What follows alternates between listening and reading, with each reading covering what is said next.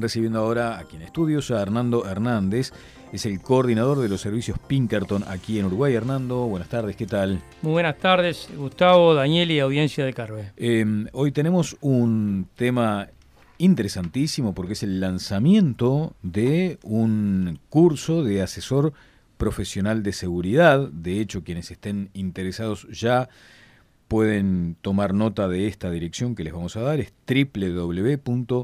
www.certificacionseguridad.com. Tiene que ver mucho con esta ley vigente sobre seguridad privada.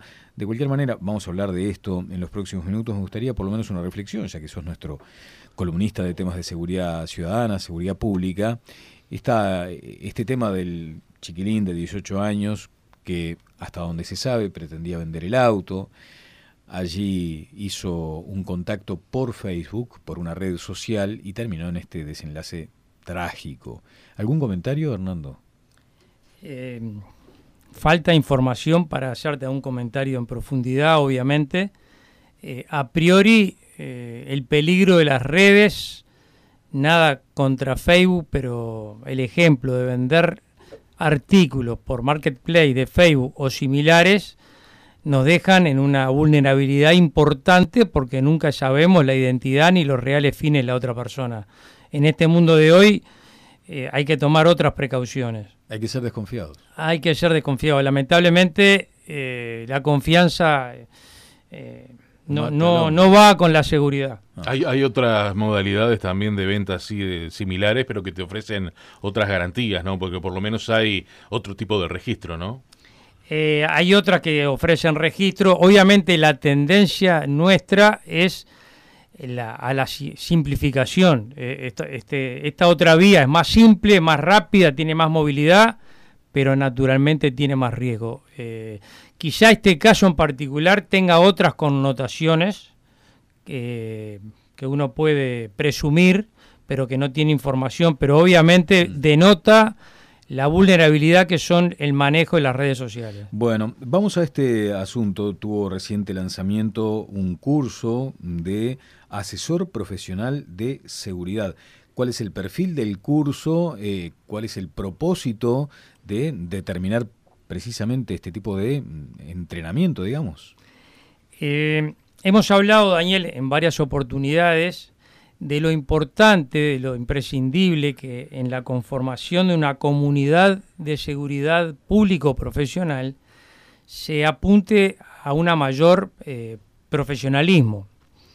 Eh, en estos últimos años eh, hemos tenido la, oportunidad de, participar de congresos internacionales de las mejores prácticas de seguridad y siempre con un cierto sabor de, cómo poder aterrizar también estos temas en, el mundo nuestro de Uruguay.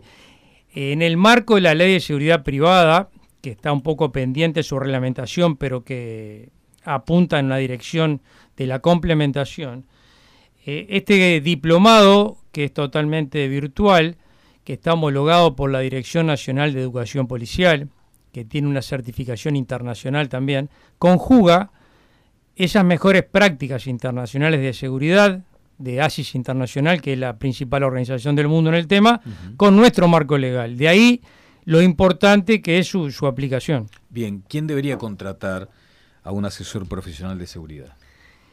Eh, quizá algo previo a eso. Sí, ¿Cuánto dura el curso? ¿Cuáles son las materias? No, el curso tiene 300 horas virtuales, ah. tiene ejemplos prácticos de, planes de seguridad de una empresa, pero yo lo que quería previamente a eso es, en el, en el proceso de, ser más profesionales en seguridad, eh, la formación policial y militar es muy buena, pero no alcanza para cubrir lo que son todas las necesidades de enfocar un análisis de seguridad hoy.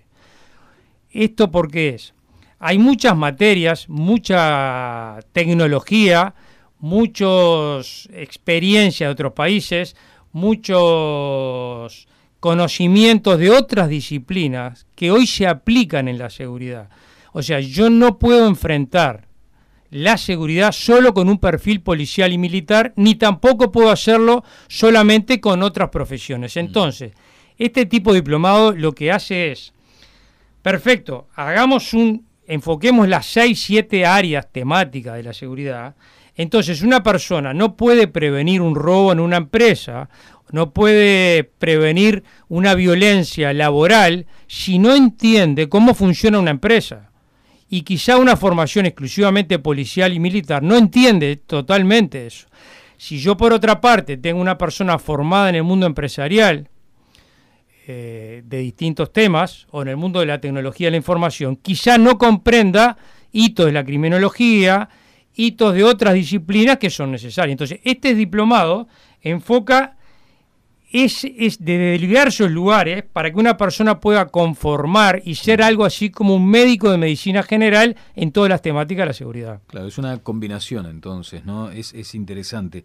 Y ahora sí vayamos a esa pregunta, porque uno supone que hay como un, eh, en fin, casi que por definición deberían ser las empresas las que contraten este tipo de eh, profesionales. Este tipo de formación, que, en algunos países también ha requerido a, los decisores políticos en estas áreas, eh, en lo que tiene que ver quién podría contratar, digo, una asesoría de seguridad, además de ser más eficiente, implica conjugar todo lo que es la seguridad de la información, todo lo que es la seguridad de personal, todo lo que son el manejo de crisis y emergencias, cómo hacer para que un negocio continúe, mm.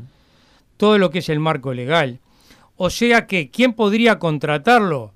Y la persona que quiera eh, ser eficiente en el empleo de esos recursos porque no alcanza, para recordar a Esparta, no alcanza con una muralla o sea, yo puedo poner una muralla de distintos tipos con personas o con tecnología y tener problemas de seguridad. Necesito analizar los riesgos de la seguridad de la información, los riesgos de la seguridad personal. ¿Está el tema de la inteligencia también allí incluido, Hernando? Bueno, hay todo un tema de la palabra que tiene ciertas connotaciones que nos da poco de escosor. La inteligencia empresarial es muy común y, por decir, es importante y hasta exigible en, en las empresas multinacionales y en el mundo hoy hacer un due diligence o una debida diligencia cuando tú vas a hacer una transacción.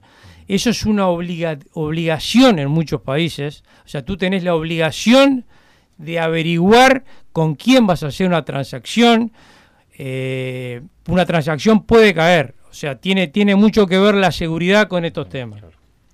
Bueno, sobre todo con este mundo donde muchas veces también en las transferencias digitales eh, uno cree estar eh, de pronto tratando con una empresa que no es tal, o en fin, allí hay mucho margen para la estafa también. En materia informática, de hecho, lo hemos hablado aquí mismo, el mundo es amplísimo. El mundo es amplísimo, por eso yo decía al comienzo de que no alcanza con un enfoque como parte muchas veces en, en el mundo, en el proceso, es decir, la visión policial o militar lleva naturalmente hacer una defensa física o con personas o con tecnología, y los problemas de hoy trasuntan en mucho ese tema. Entonces la formación debe ser enfocando a todos estos temas y si el Uruguay cuenta con asesores de seguridad en el marco de nuestra ley que conozcan los mejores experiencias internacionales, más nuestro marco legal, creo que vamos a colaborar en vivir más seguro. Notable. Hernando, ya has coordinado para la próxima semana un debate respecto a la ley de urgente consideración. ¿Están confirmados los invitados? Están confirmados los invitados y tiene que ver quizá con la pregunta que ustedes me hacían del caso